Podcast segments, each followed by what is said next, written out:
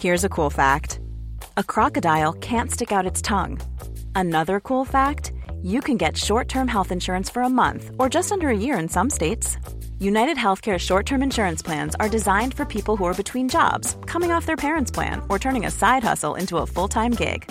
Underwritten by Golden Rule Insurance Company, they offer flexible, budget friendly coverage with access to a nationwide network of doctors and hospitals. Get more cool facts about United Healthcare short term plans at uh1.com. I'm Sandra, and I'm just the professional your small business was looking for. But you didn't hire me because you didn't use LinkedIn jobs. LinkedIn has professionals you can't find anywhere else, including those who aren't actively looking for a new job but might be open to the perfect role, like me. In a given month, over 70% of LinkedIn users don't visit other leading job sites. So if you're not looking on LinkedIn, you'll miss out on great candidates like Sandra. Start hiring professionals like a professional. Post your free job on linkedin.com/people today. Du blev Guldbagge-nominerad för Vingar av glas och så fick du ju ett pris från... Nordic Film Award i Haugesund. Det är Nordiska filmfestivalen i Haugesund i Norge. Ja, för bästa skådis. Hur var det att ta emot den då? Kändes det som att ta emot en Oscar ungefär? Nej. Ja men känslan. Nej men det var fantastiskt, eh, fantastiskt fint. Jag tycker allt sånt där eh, uppmärksamhet för prestation är ganska overklig. Jag är ju så all in för det jag gör och, och så passionerad i det. Och det är liksom det som är det häftiga som jag känner liksom, med mina känslor. Sen blir det som en, det är som en bubbla. Det är ganska overkligt. Det är nästan så här roligare att tänka på efteråt nu. Men det var ju läckert liksom. Men inte då. För jag kan ju vara sådär att jag, eller så som jag känner mig själv. Att om jag skulle fått ett pris för någonting så skulle jag vara glad för det i stunden. Men sen så dagen efter så, så skulle jag nästan, det låter väldigt otacksamt men då skulle jag nog tänka att "Ah, ja, men nu, nu, nu, det var ju igår. Det är ju inte idag. Och då, då är det så härligt att höra dig säga att man kan att man lever i en bubbla och att man verkligen suger in det och tar, tar in det och tänker åh vad härligt att jag fick det här priset och kan leva vidare på det, eller? Nej, jag vet inte om jag lever så vidare på Nej. det. Men alltså, jag kan tycka det är härligt sen när jag tänker på det nu. Men återigen, alltså, det som jag gör som skådespelare är ju inte för att vinna ett pris. Och därför så blir det lite overkligt. Vad är det jag får pris för? Däremot, något som jag är extremt stolt över när jag verkligen har fått en pokal i min hand. Jag ställde ju upp i Gladiatorerna. Och där kan jag säga, för då är ju faktiskt målet att vinna, att få den där pokalen. Och det kan jag säga, det är, det är något som jag kanske är det stoltaste över. Dagens gäst har fått pris som bästa skådis på Nordiska filmfestivalen. Hon har varit Guldbaggenominerad. Och hon är inte bara skådis, hon är även regissör och numera manusförfattare. Välkommen hit Sara Sommerfeld. Tack Martina, vilket intro.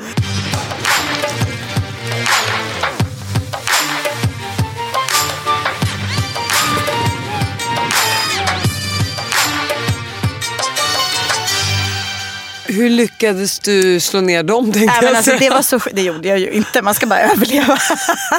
Nej men jag... Det är något jag själv skulle kunna ställa upp i. Så kul Ja men du skulle älska det. På riktigt. Och du med din vinnarskalle, du skulle, du skulle vinna. För det här, men nu är det så här, jag, jag går ju all in för allt jag gör. Och där var det, jag hade sex veckor på mig då att förbereda mig. Och då tränade jag ju dygnet runt. Jag verkligen, jag körde min ashtanga-yoga varje morgon som jag gör. Och sen så var jag tvungen att springa också. Det är bland det tråkigaste jag vet. Men jag var tvungen att få upp kondisen. Backträning. Och det var ju det som jag till slut då. Jag tävlade ju mot Heidi Andersson, heter hon det? Armbryterskan. Alltså flerfaldig världsmästare i armbrytning tävlade jag mot. Och då, så att man tävlar egentligen inte mot, man gör flera tävlingar mot gladiatorerna där man samlar poäng. Där klodde ju Heidi mig totalt. Hon var ju mycket bättre mot gladiatorerna, det säger sig självt. Jag överlevde bara. Så jag låg ju långt efter henne i den här slutfinalen då när man ska springa emot. Då är det ju Heidi jag tävlar emot, då är gladiatorerna borta. Jag saknade nästan dem där på slutet. Jag tyckte de var härliga att ha att göra med. Men så då tävlade jag mot henne och då fick jag ju starta så här 20 sekunder efter eller något sånt där. För jag hade ju verkligen samlat på mig färre poäng än henne. Men det knappade jag in. Jag körde i min takt och bara envist överlevde den där banan. Det var ju också, för mig var det bara överlevnad där. Och så var det den här sista när man var helt slutkörd så är det en backe på slutet, så här rullband som man ska springa upp det sista. Och där hade Heidi stått ett tag så hon var ju helt utmattad. Så att jag hade ju gjort den här banan lite långsammare i min takt. Jag var ändå också helt slut men ja, då, jag lyckades ta mig upp där. Och den, alltså den segern, det var ju något helt ofantligt alltså. Att jag trodde jag skulle dö och istället för bara överleva så vann jag. Men tror, tror du att de inte tar i riktigt lika mycket med kändisarna som de Alltså gör jag med kan de säga andra? så här. De kan def- definitivt inte ta i lika hårt mot mig som är liksom nu, nu kommer jag att ljuga och säga 1,61 för det har jag alltid varit. Men jag bytte precis pass och jag är tydligen 1,57. Så nu erkänner jag det. För första gången, jag är 1,57. Okej? Men, men gud vad alla ljuger om sina längder. Men jag har tydligen gjort det. Jag har ju liksom förra gången jag bytte pass då gick jag inte ens och mätte mig. Så jag har bara sagt 1,61. Men jag måste ju ha stått på tårna första gången jag mätte mig för tio år sedan. Alla, alla mina kompisar Ah. som påstår sig vara lika långa, eller, Ja. de, säger, de säger i centimeter att de är Ja. lika långa som jag. Jag bara, det, Det funkar stämmer ju inte. inte, du är ju fem centimeter kortare. ja, men, I passet står det. står i Det, passet. det, det där får man Eller så har de ändrat i liksom de där mätgrejerna. Jag gick i alla fall till fem stycken Ja. måttstockar på polisen. Så det är, jag är 1,57. Okej, Okej. men tillbaka då. 1,57, väger dryga 50 kilo. Man kan inte, skulle de ta i så skulle jag dö på riktigt. De är extremt starka och stora atleter. De är så eh, duktiga. Ja. Så det, det går inte. Och, och, ehm, så det är klart, man, man gör ju olika tester och sådär. De som, som vanligtvis tävlar mot gladiatorerna.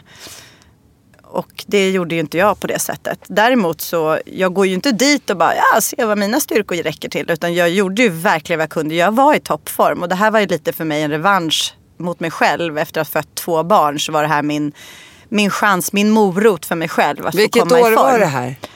Ja, det måste ju varit då när Benjamin, den var 2000, 14?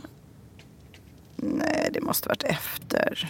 Nej, alltså Benjamin är ju född 2015 så det var absolut efter 2015. Kan det varit 2006? Ja men det måste varit när han var halvår eller något sånt där. Ja men det var 15, duktigt. 16 Jag, jag, jag, jag hoppas de frågar mig också. Jag ska ställa upp. Ja, men jag, ska, jag ska pitcha in dig, det skulle passa dig. Pitcha. Det var så roligt när, när vi- jag skulle pitcha för Batinas skilda världar. Ja. Och, och araber kunde inte säga P. Och, eh, och då sa jag till mamma så här, i, i, när, när vi höll på att pitcha för det här programmet att nu ska vi pitcha för ett program. Ja, bitcha. Nej, inte bitcha utan pitcha. Underbart. Inte vi polis bitchar, utan Vi polis. bitchar från och med nu. Vi är lite bitchiga Ja, du och jag. Men i alla underbart. fall. Vi bit, jag ska bitcha in dig på gladiatorerna, helt klart.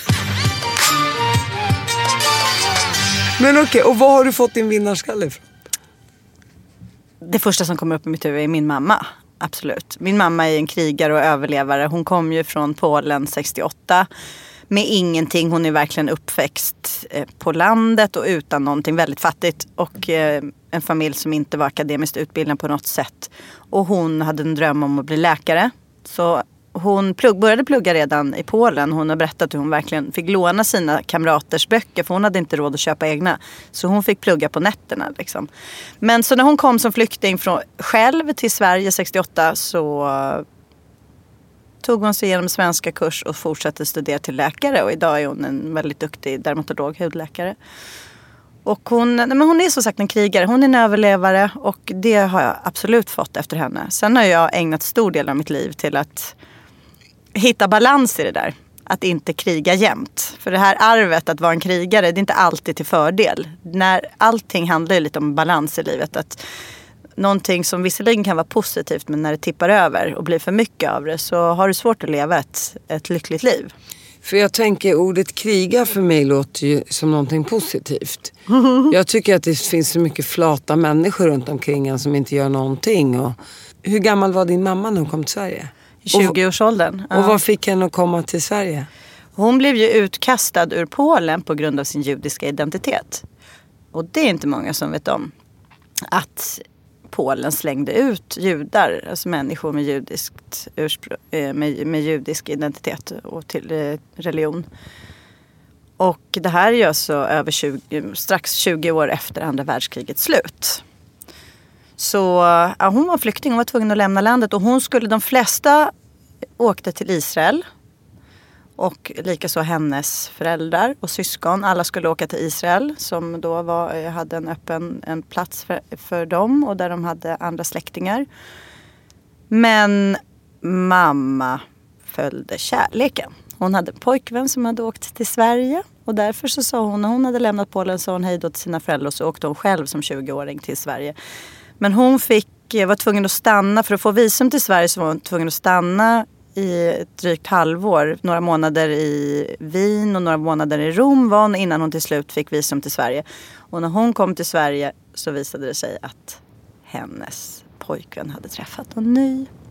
Så hon var alltså strandad helt själv i Sverige, i Stockholm utan pengar, utan familj, utan någon, utan språket. Och där började hon om. Och, eh, men då är, det inte, då är det inte så konstigt att man krigar för sin överlevnad tänker Mm. jag. Nej, men det är ju... Det kanske ändå. Jag tror att det är både att man blir tvingad till att kriga men också att du har det i din personlighet. Den förmågan och det drivet att du vill någon annanstans. Det finns ju många människor som är nöjda med det de är. Kanske, nu talar vi inte om flyktingar som har en svår situation och måste överleva.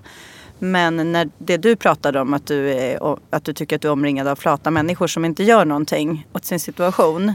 Nej men jag, alltså jag bara tänker Eller rent kan- Mm. generellt att, att det finns väldigt många människor som är orkeslösa och inte Ja. orkar och inte tar sig samman. Och, sen kan ju det bero på tusen olika saker och Absolut. anledningar. Så man dömer inte alla människor. Men för mig att vara krigare, som Mm. i, i din mammas fall, tycker jag låter som en positiv egenskap. Mm. Jag kan ju se mig själv ibland som lite så trött och flat. Liksom. Jag önskar att jag vore... Det ser inte jag. Nej, för nu är jag uppsminkad. jag har ju mascara. Ja, jag tänker din drivkraft och energi är inte trött och flat. Nej, nej men, men jag kan ändå se det där, liksom, man kommer hit till Sverige som flykting, man blir utkastad från ett land, man är en ensam tjej i 20-årsåldern, man pluggar ändå till läkare och kämpar igenom liksom, sitt liv med, det måste ju ha någon form av positiv drivkraft som hon har. Mm. Och lyckas med det och fostra fyra barn på egen hand i ett land som Sverige. Jag tycker det är fantastiskt. Sen kan jag förstå som barn att man tycker ibland så här, ja men chilla lite eller var inte alltid så si eller så. Men sen man kan ju inte få allt och hon fick ändå det viktigaste. Jo, men och det var lite det som jag inledde det här med. Jag, jag tror verkligen på balans och det är det som är det svåraste i livet. Det är absolut en fantastisk egenskap och jag är mycket tacksam för det som jag har ärvt från min mamma och att jag har den drivkraften i mig själv. Du, du inledde ju med att fråga vad tror du har fått den ifrån och det är direkt definitivt från min mamma. Och jag är tacksam för den. Idag kan jag vara ännu gladare över den. Det fanns en period i mitt liv där jag led av den här förmågan. Och därför var tvungen att gå i många år i terapi och söka mig själv och hitta min självkänsla. Jag insåg där någonstans i 30-årsåldern när jag var på toppen av min karriär och hade allt som jag kunde drömma om karriärsmässigt och som jag... Just den här bubblan som jag nämnde. När jag tänkte innerst inne att jag borde vara så lycklig för jag har ju uppnått all den här framgången och allt det som jag trodde var så viktigt. Och ändå så kände jag mig olyckligare än någonsin. Jag var verkligen tom och ledsen och ensam inombords.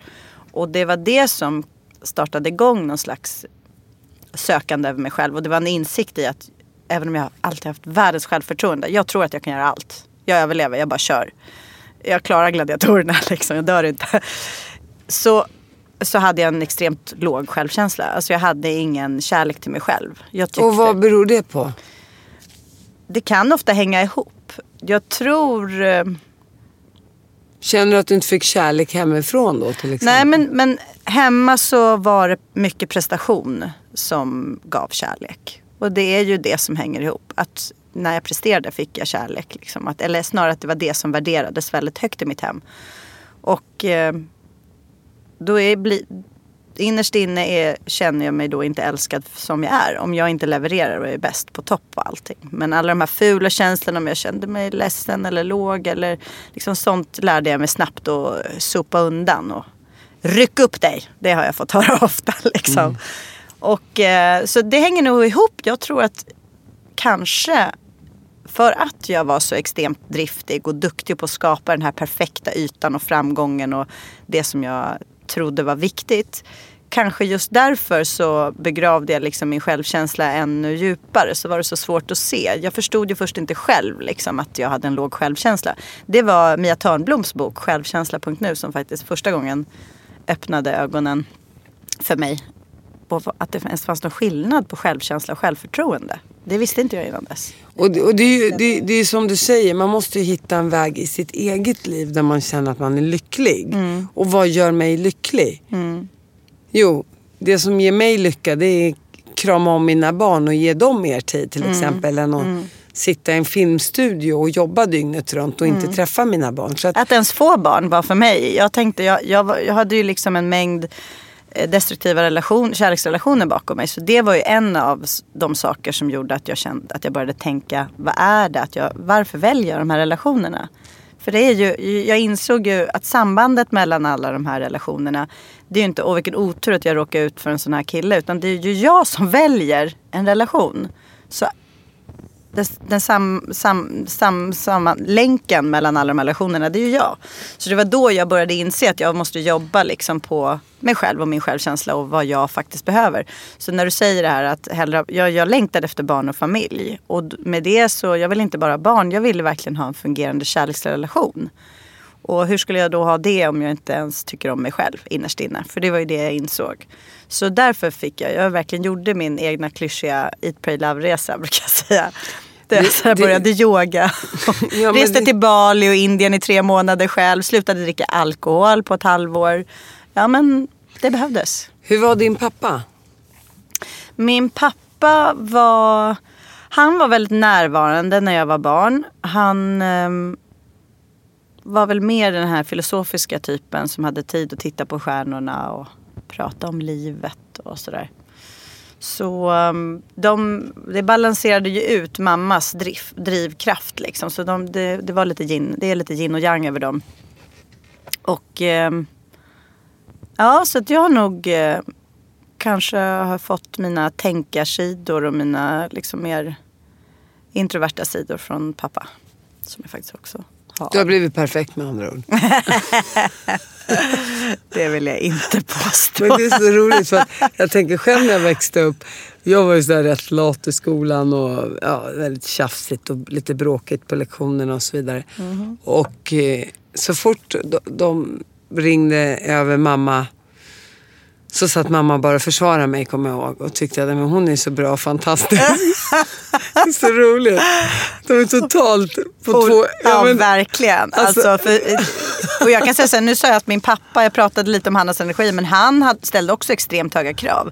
Han var ju den som när jag kom hem med ett matteprov där det var 49 poäng av 50, det vill säga en femma som på den tiden var det högsta betyg. Så och jag sa, titta pappa jag fick en femma. Och han tittar på provet och säger, varför fick du inte alla rätt? Ja. Så det var ju liksom, Och, och då hade min mamma Krav, sagt, vad ja. kul att du fick ett rätt. snacka om skillnad alltså. Kan man inte, kan de, kunde de inte ha mötts på sån här, Balans, äh, någonstans, i mitten? Ja. Ja. Men däremot, du var inne på någonting så här, gör vad du vill. Och så här, mina föräldrar har alltid sagt att i det här landet, i Sverige, så har du möjlighet att göra vad du vill. Om du bara jobbar hårt. Och det, så det är någonting som lever kvar i mig. Att verkligen, jag menar, nu blev jag ju skådis. Det var ju, mina föräldrar, jag började ju som barnskådespelare när jag var tio år. Och mina föräldrar tyckte visserligen det var kul för de såg att det var det jag ville. Men de sa ju alltid att du skaffar ju ett riktigt jobb när du växer upp. Liksom. Din mamma kom till Sverige eh, på 60-talet och sen växte du upp på Lidingö. Mm. Som anses vara en finare förort till, till Stockholm. Eller det är en förort i Stockholm men det anses vara lite finare. Och hur var det att växa upp där som, som en polsk familj? Invandrarbarn. Ja, ja men faktiskt. Jo men verkligen, det är en intressant fråga. Jag är, alltid, jag är ju lite av en kameleont, har alltid varit det. Det kanske hänger ihop med att jag valde skådespelaryrket också. Och det var ju så att jag växt, när jag växte upp så var mina föräldrar fortfarande väldigt fattiga. Mamma sydde liksom kläder ur så här, tyska tidningen Burda kommer jag ihåg. Burda, det var med polskt uttal här. Eh, liksom sydde kläder till mig och mina systrar. Och liksom, jag, jag minns särskilt, jag hade eh, eh, en väninna i klassen vars föräldrar ägde Levi's store. Och Levi's var ju det tuffaste märket.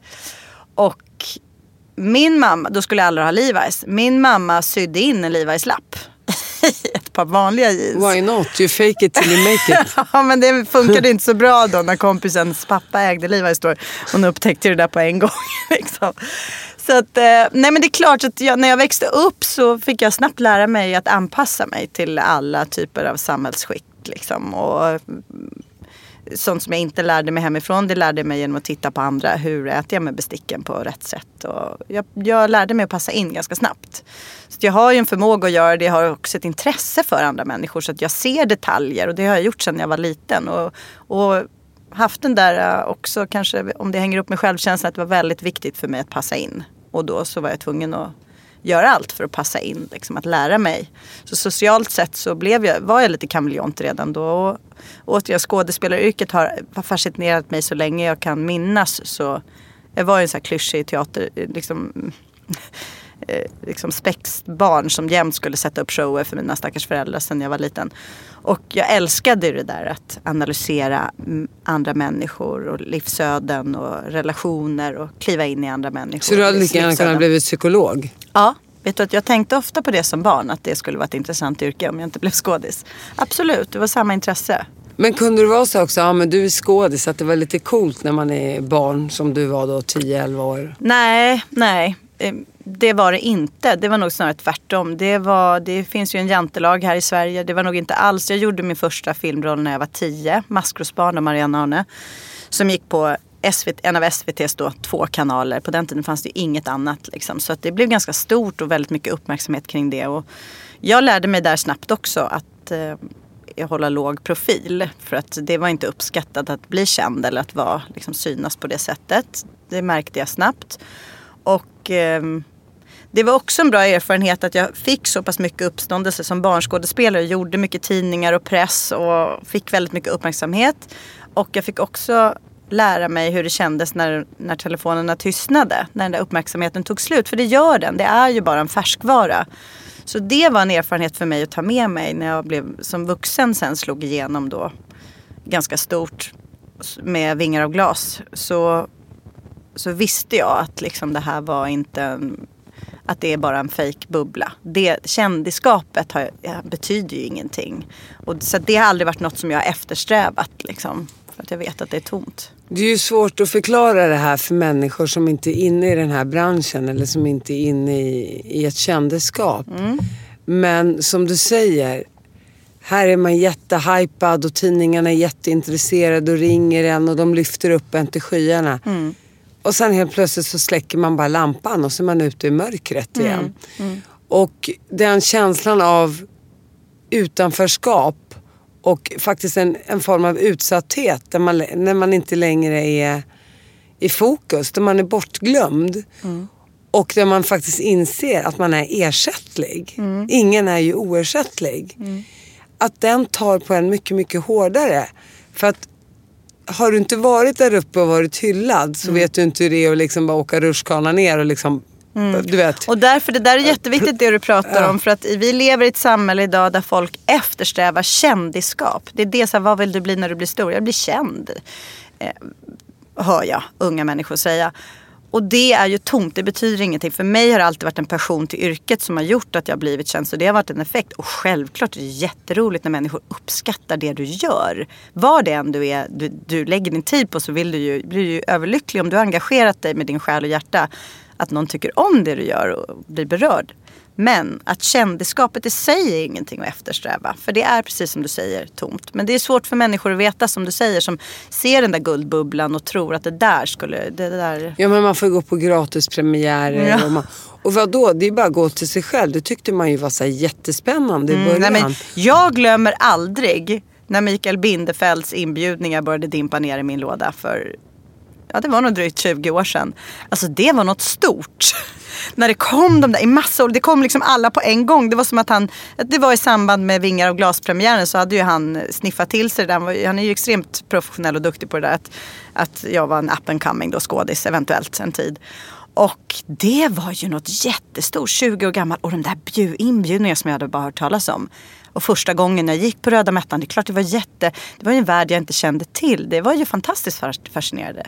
Men det var ju inte det som jag hade eftersträvat. Så att när det tystnade, eller nu blir jag ju fortfarande inbjuden visserligen. Sluta skryt premiär. nu Sluta skryt. men det är inte det. Men när, men den där ramp, när den där stora uppmärksamheten inte liksom är lika stor som den var då så är inte det så länge jag får jobba med det som jag älskar så är jag lycklig. Det är det som är lyckligt, som är viktigt för mig. Ja men det blir ju också så här när man blir överinbjuden. Så har gjort det, gått på den röda mattan, syns med i Se Hör eller Svensk Ja. Damtidning. Vad är grejen Nej, egentligen? men nu är ju min tid med barnen vär, mer värdefull. Det är ju, Men, men återigen, det är svårt att förklara det här. Man måste ha upplevt det själv. Man måste ha upplevt, eh, upplevt det helt enkelt. Ja. Det, det, och men det, men det som är viktigt att säga ty, tänker jag ändå, Ja. som jag verkligen tycker är ett viktigt budskap att sprida, det är ju verkligen att det som jag uppmuntrar är ju att hitta någonting som, får som du älskar att göra, som du brinner för som, att göra, som du är intresserad av. Som in, och, och sen om ett kändisskap kommer som en bonus för att du är, är duktig på det du gör. Ja. Njut jag, av det, Ja, men, jag men- tänkte på det. Du säger så här, vad folk vill bli. Det är ju rika eller kändisar. Ja. Och det är ju samma sak med att bli rik. Hitta någonting Precis. du brinner för, för att kunna bli rik. Mm. Det, det är ju inte många som vinner på Lotto om jag säger så. Nej. Och det är samma sak med kändisskapet. Ja, men jag tror på, det har jag fått hemifrån, hårt arbete, det kommer att löna sig. Jag, det är det. Jag tror att det är en bättre morot än att just själva pengarna i sikte. Tack för att du kom hit. Nej, jag ska bara. Ready to pop the question? The jewelers at BlueNile.com have got sparkle down to a science with beautiful lab grown diamonds worthy of your most brilliant moments. Their lab grown diamonds are independently graded and guaranteed identical to natural diamonds, and they're ready to ship to your door. Go to BlueNile.com and use promo code LISTEN to get $50 off your purchase of $500 or more. That's code LISTEN at BlueNile.com for $50 off. BlueNile.com code LISTEN. I'm Sandra, and I'm just the professional your small business was looking for. But you didn't hire me because you didn't use LinkedIn jobs. LinkedIn has professionals you can't find anywhere else, including those who aren't actively looking for a new job but might be open to the perfect role, like me. In a given month, over 70% of LinkedIn users don't visit other leading job sites. So if you're not looking on LinkedIn, you'll miss out on great candidates like Sandra. Start hiring professionals like a professional. Post your free job on linkedin.com/people today. Du har ju spelat i otroligt... Hur många filmer har du varit med i idag? Det är svårt att räkna också. men jag har väl gjort ett 30-tal film och tv-produktioner. Har- har du blivit rik på det? Nej, alltså man kan säga så här. Jag, jag har levt väldigt gott på mitt yrke. Det har jag verkligen gjort. Och tidigt så tjänade jag bra pengar. Men jag jobbade extremt hårt.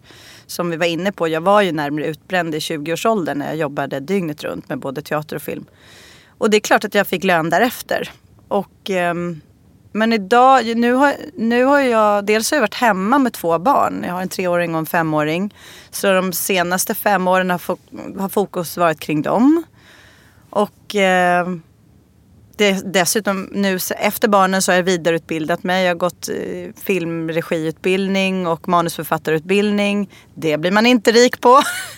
Men jag har en stark tro på att eh, hårt arbete lönar sig. I slutändan så hoppas jag kunna fortsätta leva på det jag gör och kanske ännu mer på att skriva och regissera också. Berätta då om, för att, för att, och, och vad var det som fick dig nu att, att, att göra den här filmen om din, om din farmor? Den blev jag inte rik på kan jag säga. Den nästan konkade mitt företag.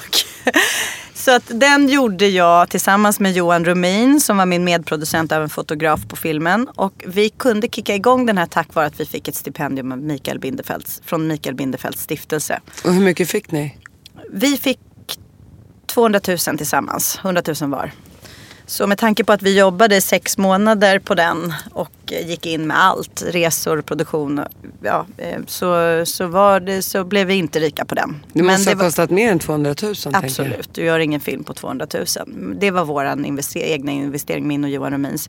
Men utan de pengarna hade vi aldrig kunnat starta igång den filmen. Det hade aldrig gått. Nej, det är verkligen- fantastiskt. det är helt fantastiskt. Han gör ett fantastiskt jobb, Mikael Bindefeld, med, sin, med, med eh, Bindefelds stiftelse på det sättet. Så det, jag är oerhört tacksam för det. Och han hjälpte ju även till med olika kanaler. Att vi liksom fick ut den på TV4 primetime, bästa sändningstid, söndag kväll. Fantastiskt. Det var helt fantastiskt. Och det var fantastiskt av TV4. Eh, Det är ju inte precis kanske bästa programmet, en förintelsefilm att känna, få reklampengar på. Men att de vågade satsa, att de ville satsa och ge oss det utrymmet som vi fick jag, fick, jag gick själv upp, jag ringde till Norwegian och eh, fick faktiskt, vi fick våra gratisresor från Norwegian. De, ba, de krävde ingenting tillbaka. De, det var ju liksom ingenting för dem. De ville liksom hjälpa till. Så vi fick faktiskt resa, flyga med Norwegian hur mycket vi ville. Och det, det var ju till stor hjälp. Det blev ju att vi landade i, vi flög ju både till, vi var i, vi var i Israel, vi var i Polen, runt i Polen, runt i Tyskland. Vi åkte till New York. Jag hittade ju överlevare och en kusin till min farmor som jag inte visste ens existerade. Som vi lyckades träffa i New York. Hur hittade ni henne? Honom. Så honom. Det var genom, det var väldigt det, det, som är så häftigt med att göra dokumentärfilm är att du, du, får små presenter som ramlar ner från himlen. Saker som sker under tiden som kameran rullar. Och det vi gjorde var vi, vi utgick från Yad Vashem som är ett förintelsemuseum i, som ligger i Jerusalem. Och eh, där har de också, det är också världens största forskningscentrum kring förintelsen. Där de har samlat alla dokument, det som inte tyskarna lyckades förstöra efter sig. Listor på fångar från de olika koncentrations och arbetslägren till exempel. Och vittnesmål samlar de. Och då bland annat så, så då söker man på de namn och nummer vi hade. Farmors till exempel eh, fångnummer som hon hade tatuerat på underarmen. Och fick tag, de fick tag i en Bibba-dokument och däribland var det ett vittnesmål från en avlägsen släkting till mig som hade skrivit och hjälpt till att skriva ner den här Sevs vittnesmål. Som alltså hade överlevt förintelsen, som nu bodde i New York och som var min farmors första kusin alltså. Och eh, han, hade, han var alltså vittne till han hade suttit i lägret bredvid min farmors bror och farmors pappa. För män och kvinnor var separerade. Så han hade alltså sett med egna ögon hur den här doktor Mengele, en ökänd eh, läkare i lägret, valde ut min farmors bror och farmors pappa till döden. Vad som visade sig var att min, min farmors pappa blev ihjälgasad redan i Auschwitz och farmors bror fick jag reda på när vi följde spåren har då hamnade i ett satellitläger som man kallade det till ett annat arbetsläger djupare in i Tyskland. Så på det viset när vi då fick veta så plötsligt att vi måste åka till New York, jag måste få träffa den här Sev. Och då kunde vi flyga över och göra det då tack vare Norwegian. Det var ju fantastiskt att ha de möjligheterna och den hjälpen, det stödet vi fick. Och Sev gick ju bort ett halvår senare. Så jag är så extremt tacksam för att jag fick träffa honom. Fick han träffa din farmor? Ja, alltså de träffades efter kriget. Han berättade ju att han hade varit och hälsat på i Sverige. Det är bara att min farmor hade inte berättat om honom. Utan, så jag kände inte till att han fanns. Och vad var det som fick dig att göra den här dokumentären från första början? Till en början var det så att min farmor gick bort när jag var nybliven mamma. Eller min dotter, vår dotter var tre månader gammal. Och då, när jag blev mamma så kände jag starkt att jag på något sätt ville föra farmors berättelse vidare. Jag hade känt en ganska lång tid att jag ville filma henne, dokumentera. Och då hade jag kontakt med Johan Romin som jag gjorde den här filmen med flera år tidigare. Han sa, jag står redo med kameran när din farmor vill prata. Så vi hade tänkt att filma henne när hon levde men hon ville inte det. Hon skämdes och hon ville inte prata om det här. Så vi lyckades inte filma henne. Men när hon gick bort så kände jag att jag måste berätta den här historien på något sätt och kom i kontakt med Johan igen och vi bestämde oss för att göra den här filmen där vi går i hennes fotspår. För jag hade ett dokument som jag fick henne att skriva när jag var i 20-årsåldern. Så gjorde jag ett slutarbete på gymnasiet som handlade om farmor. Och när jag växte upp fick vi aldrig fråga farmor vad hon hade, vad hon hade varit med om. Det var för tufft för henne. Så att fick jag höra av min pappa. Och, eh, men då bestämde jag mig för att våga fråga henne när jag var 20 år. Då skrev hon ner tio handskrivna sidor åt mig. Där hon har skrivit i detalj vad hon har varit med om. Och sen började hon prata. Så att när, när farmor gick bort, hon blev 87 år gammal, så, så pratade hon nästan varje gång vi sågs om sina upplevelser. Så det var som att det öppnades upp minnena mer och mer och att hon behövde få ur sig det här och prata, det här locket som hon hade lagt på. Så och varför tror du hon skämdes? Jag förstod faktiskt ganska mycket mer om det när jag gjorde den här resan. Till en början sa hon bara äsch, vem vill lyssna på det? och Varför ska jag? Och liksom, hon ville inte. Och hon, och hon blev så nervös. Hon blev så eh, upprörd och ledsen när hon pratade om det. Hon tyckte ju var jobbigt att göra det på beställning, berätta den här historien och genomleva allting igen. Och det var jag ju såklart tvungen att respektera. Det kan jag ju inte tvinga henne till att genomleva igen. Men när jag gjorde den här resan, några av de sakerna som jag upptäckte var ju hur fruktansvärt förnedrande, vilken förnedring hon hade varit utsatt för. Och jag kan tänka mig själv, jag blev så extremt drabbad vid ett av de här koncentrationslägren, arbetslägren som hon hamnade i. Där de som fångar tvingades gå genom en by bland vanliga människor. Och då hade de under flera års tid levt i svält. De hade inte tillgång till hygien och dusch och hygienprodukter. De hade samma illaluktande kläder. De hade bett av alla dess slag när man bor bland loppor. Och luktade förstås illa och såg förskräckliga ut. Och hur de människorna i de här byarna såg, i den här byn då, såg de här fångarna. Och liksom hur det bekräftade de fördomar som de hade, redan hade. Att usch vad de luktar illa och titta vilka fruktansvärda, usch vad de ser ut som kreatur att när jag fick höra det så insåg jag och ser min farmor framför mig som alltid var så ståtlig och stilig, alltid så välputsad och, och välklädd och välmanikyrerade naglar och, och håret upplagt i så här fina lockar jämt. Så tänkte jag så här, vilken extrem förnedring att bli behandlad på det sättet. Och att behöva gå tillbaka och prata, det är ingenting du är stolt över att prata om. Tänk dig själv om du har upplevt någonting som du har känt varit jobbigt i din barndom eller förnedrad över. Det är inte det första du vill, du klarar av, vill sitta och berätta för nära och kära framför allt. Nej, det är ju, det är ju övergrepp. Det är förnedrande så jag, jag, jag kan förstå Det är- det mer där är ju en då varför våldtäkt, hon... kan man ju Ja, säga. så ska hon då sitta framför sitt barnbarn och berätta om de här intimaste, Mm. hemskaste stunderna hon varit med om. Jag förstår att det är tufft. Nej, men jag tänker för att jag hade Stefan Einhorn här förra veckan. Åh, vad spännande. Och eh, hans föräldrar kom ju till Sverige Mm. och pluggade till läkare. Eh, som din mamma. Och eh, de var ju väldigt öppna med vad de hade varit med om. Mm. Och pratade om det som bara, men så här var det. Mm. Ganska tidigt. De normaliserade hela Ja. situationen. Och det är därför jag undrar då vad det var som gjorde att din farmor inte vågade öppna sig. För att Mm. Men vi har- är ju alla människor olika hur vi hanterar ett trauma. Och så är det. Det finns människor som har dedikerat sitt liv till att resa runt i skolor och prata med människor om det här jämt. Min farmor var inte en av dem. Hon var väldigt svag eh, och väldigt eh, skör människa. Hon blev ju aldrig återhämtad. Alltså vi kan också, hon var 13 till 18 år under den här tiden. Tänk vilka känsliga år. Så att hon, Ja, hon, kom aldrig tiden. ur, ja, hon kom aldrig ur det traumat. Så det, fanns, det finns självklart olika sätt att han, hantera ett trauma. Hon gjorde det på det sättet att hon inte klarade av att prata om det. Hur många överlevde i hennes familj? Det var hon och hennes mamma som överlevde tillsammans genom hela kriget. Och vad jag förstår så hon hade, min farmors mamma var en extremt stark kvinna. Som, och det var mycket tack vare henne som hon gång på gång räddade livet på sin dotter. Och det är också, min pappa är ju kan man säga uppfostrad av sin mormor. Det vill säga min, min farmors mamma som hon överlevde med. För att farmor hade ju inte haft någon barndom så att hon var ju tvungen att, att återta sina studier och ta igen sitt liv på ett sätt. Så hon födde barn och min pappa och hans syster då, Eva, fick, eh, blev i princip uppfostrad av, sin, av hennes mamma då, av sin mormor. För de kom till Sverige från... Nej, i Polen. Ja, jag Utan som vi var kriget. inne på, nej, till Polen. Som vi var inne på, mina föräldrar kom till Sverige 68. Så en av dem som blev utslängda ur Polen 68 var min farmor. Som 20 år tidigare hade överlevt förintelsen. Okej, jag tror det var din mamma själv som kom på 60-talet. Min pappa har samma historia. Okej, Han vi har inte pratat om din också. pappa. Nej. Nej, men det är bra. Så det är ganska intressant för det är inte många som känner till det här. Om vi tänker då min farmor som vi har pratat så mycket om. Hon levde ju i över 20 år i Polen efter kriget. Där hon bildade familj. Min farfar som också var polsk jude. Han hade överlevt på den ryska sidan i ryska armén. Han var krigade på andra sidan.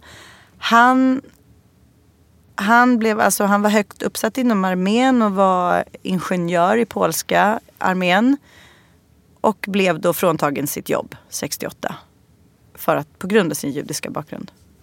Inte så att polackerna tänker då... Eller det polska Man tycker styret. ju att historien borde varit ganska färsk. Ja, man, man, man tänker ju att, vänta här, vi har ju vi har precis varit med om ett massmord, en utrensning. Mm. Men av, det var det dåvarande kommunistiska styret. Ja, det, det, det är en fascinerande story. Mm. För min pappa är själv, vi är ju egentligen också flyktingar, det vet ju. Mm. Min pappa är också född i Israel och eh, min mormor är född i Israel. Mm. Eller på den tiden var det Palestina. Så att det, det, och det brukar jag ibland tänka på att Men gud, han har ju varit flykting i två länder. För han, de kom ju och, och åkte 48 tror jag att de lämnade Palestina och kom till Syrien. Och 78, det är 30 år senare blir det ju. Eh, så lämnar han Syrien för Sverige. Oj. Och det är så sjukt liksom med, jag menar här sitter du och jag i samma rum. Ja, det är fantastiskt. Det är det där med att vara, som jag alltid säger, vara världsmedborgare. Ja. Sen spelar det roll var man föds och sen var man växer upp någonstans. Mm. Och, och så sjukt på bara någon generation eller två så Mm. möts man på, på, på helt sjuka ställen Ja. i livet så att säga. Och sen hur lika vi människor är. Det är det. Jag, träffade, jag har träffat en ung kille eh, som heter Adele som är flykting från Syrien. Och en fantastisk ung människa som kom in på Teaterhögskolan efter att bara varit i Sverige i knappt två år. Det vill säga, alltså förstå att lära sig språket så väl att du blir antagen till en teaterhögskola. Det är helt galet. Det är helt fantastiskt. Och, eh, så jag har faktiskt följt honom och påbörjat en dokumentärfilm om eh, och med Adele. Wow. Och han är i 20-årsåldern och han påminner ju extremt mycket om min egen mamma. Som själv kom i 20-årsåldern själv. Han är ensam här utan sin familj också. Med så höga drömmar om framtiden. Att min mamma ville bli läkare. Ganska tufft yrke att faktiskt ta sig igenom. Särskilt med ett språk i ett land du inte bor i och med ett nytt språk. Och samma sak med Adele då som drömmer om att bli skådespelare. Han hade påbörjat sin skådespelarträning redan i Syrien. Och kommer in på en av våra tre teaterhögskolor. Har vi fyra idag fortfarande? Ja, en av våra få teaterhögskolor i Sverige.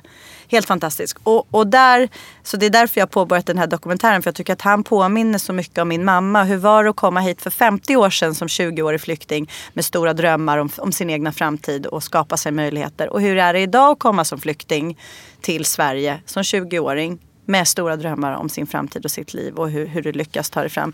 Så jag tycker att det är väldigt hoppfullt att visa i, i ett sam, det samhället vi har idag med de extremt mörka vindar som drar fram inom eh, politiken och över landet att verkligen visa på alla människors lika värde och att vi eh, att också, det, det som jag vill göra med den här filmen är ju också liksom att blåsa bort den där fördomen om att flyktingar skulle vara en slags parasit på samhället. Istället för att, vara en, att de Ja. faktiskt kan vara en tillgång och att de är människor som du och jag. Ja, du och jag är ju människor. Inga andra. Det är bara du som får skämta så här. Jag tänker, han är från Syrien och muslim Mm. och du är av judisk börd. Och hur, hur funkar det när du gör filmen och dokumentären om honom? Det är det jag tycker är så spännande. Adele är ju humanistisk i allra första hand. Precis som jag ser humanismen som min första religion eller tro egentligen. Och vi, hur lika vi är. Trots att vi har olika religioner. Eller hur? Jo Bettina? men det, ja, jo gud ja.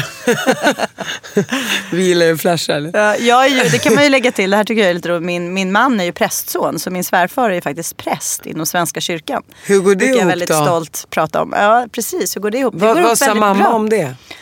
Ja, men min mamma har aldrig faktiskt ställt krav på vem jag träffar på det sättet. Men däremot så måste jag säga att jag, menar, jag hade nog mer fördomar gentemot när jag träffade Jonas. Då han, hans första raggningsreplik var ju, slängde han ur sig, var ju så här, man är ju prästson tyckte han. För det brukade fungera som någon trygg kommentar på något sätt hos tjejerna.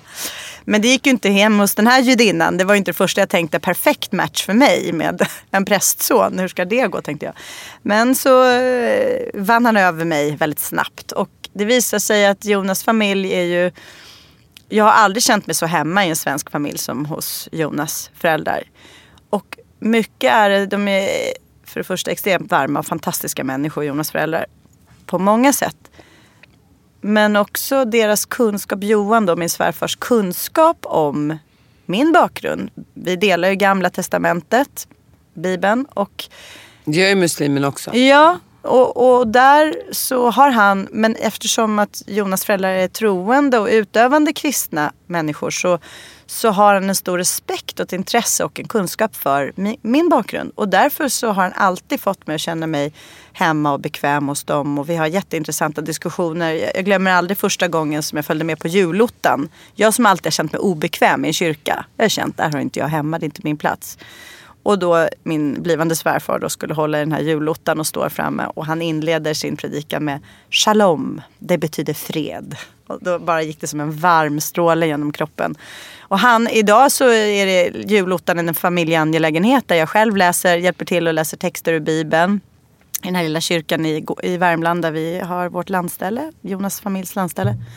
Och eh, då, så att jag, jag har liksom blivit väldigt bekväm i kyrkan tack vare min svärfar. Men, men det som jag ville komma till är att jag, jag oftast när jag växte upp så kunde jag nog känna mig lite utanför när jag var hemma hos mina svenska vänner. Att liksom, och fick frågan så här, ah, firar inte du jul? Och vad konstigt. Det var ju lite konstigt och märkligt och stackars barn ungefär. Att vi, att vi inte firade jul hemma och sådär. Att det var att man kanske inte visste så mycket om judendomen och att det var snarare någonting märkligt. Medan min, mina svärföräldrar har en stor respekt och öppenhet för det. Så att det blev en perfect match faktiskt. Men jag tänker just med det här med att fira jul. Det, gör ju, det gjorde ju vi också lite halvdant i vår muslimska familj för att alla gjorde det. Ja. Så det är ju snarare en kulturfråga. Eller en traditionsfråga. Men för oss var det ju inte det. Vi firade ju faktiskt inte jul hemma. Vi Nej. firade ju chanukka som är en judisk högtid Ja. som infaller i närheten av den tiden. Där man tack och lov får lite presenter. Så, så det var ju Ja, viktigt jo, som men- barn. Absolut, men, Men- som men- barn det vill var man ju vara som alla andra. Ja, det är ju det Eller man hur? vill. Och då kändes det konstigt och udda att liksom... Men, För det eh, kan jag ibland tänka så här, eh, pratar bland så som man själv är uppvuxen att så här, det är ingen som bryr sig som barn om man är muslim eller jude eller kristen. Nej. Annat än att man vill vara som alla andra egentligen. Ja. Så att fira jul ska man ju kunna göra ändå. ja. Eh, inte, för, inte för att min farsa skulle ha klätt ut sig till jultomte då. då. Nej, gjorde han inte det? Snacka. Låt mig sitta och titta på Al Jazeera och röka och lägga patiens eller vad det nu heter. Var vad han gjorde om dagarna. Men, fan. Eh, men nej men, pff, nej.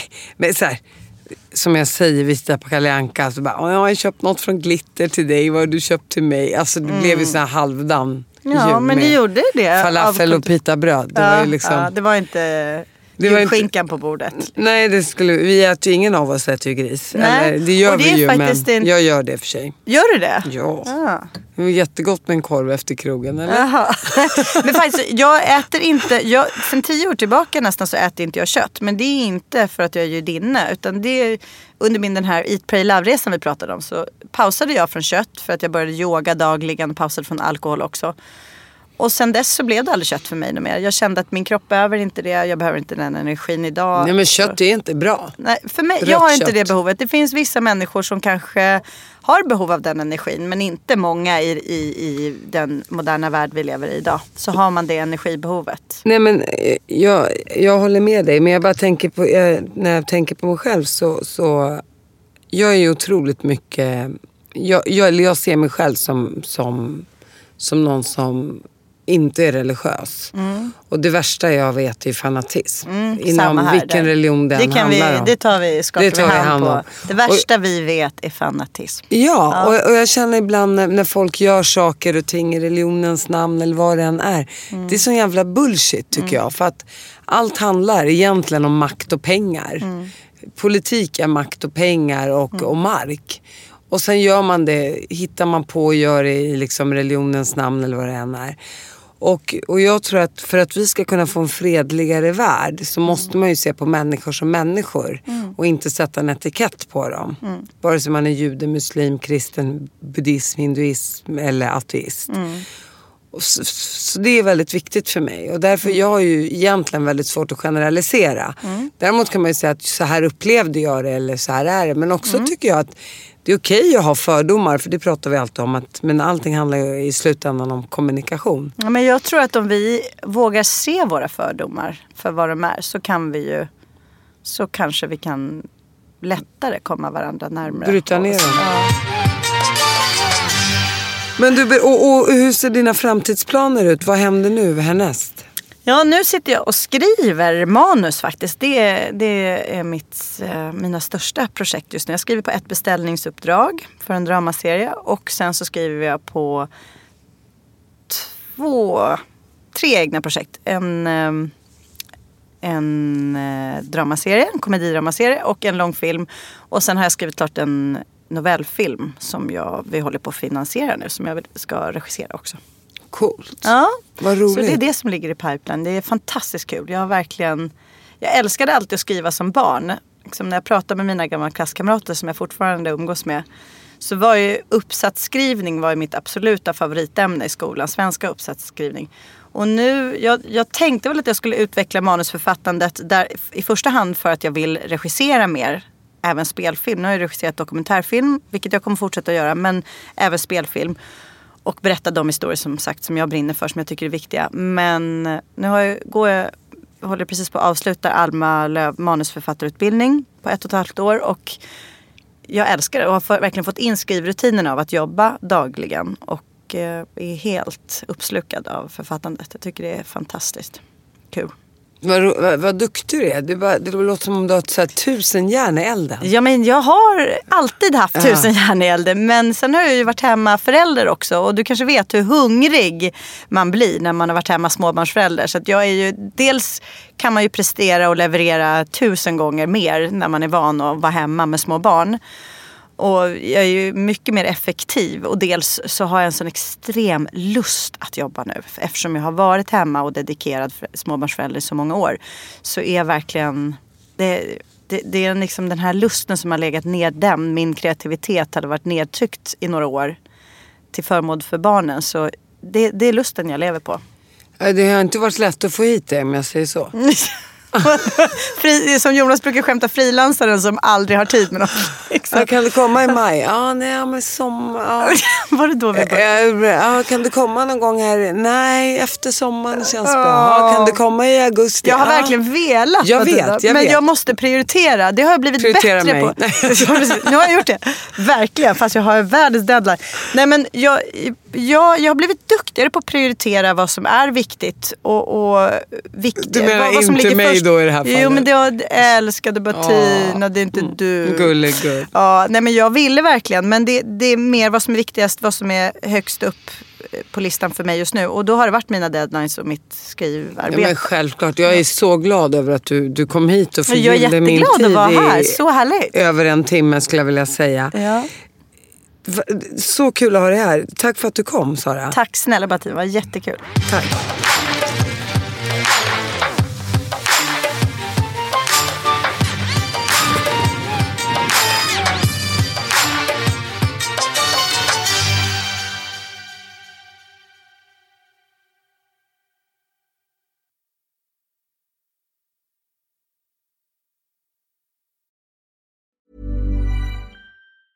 A lot can happen in the next three years. Like a chatbot may be your new best friend. But what won't change? Needing health insurance. United Healthcare Tri Term Medical Plans are available for these changing times.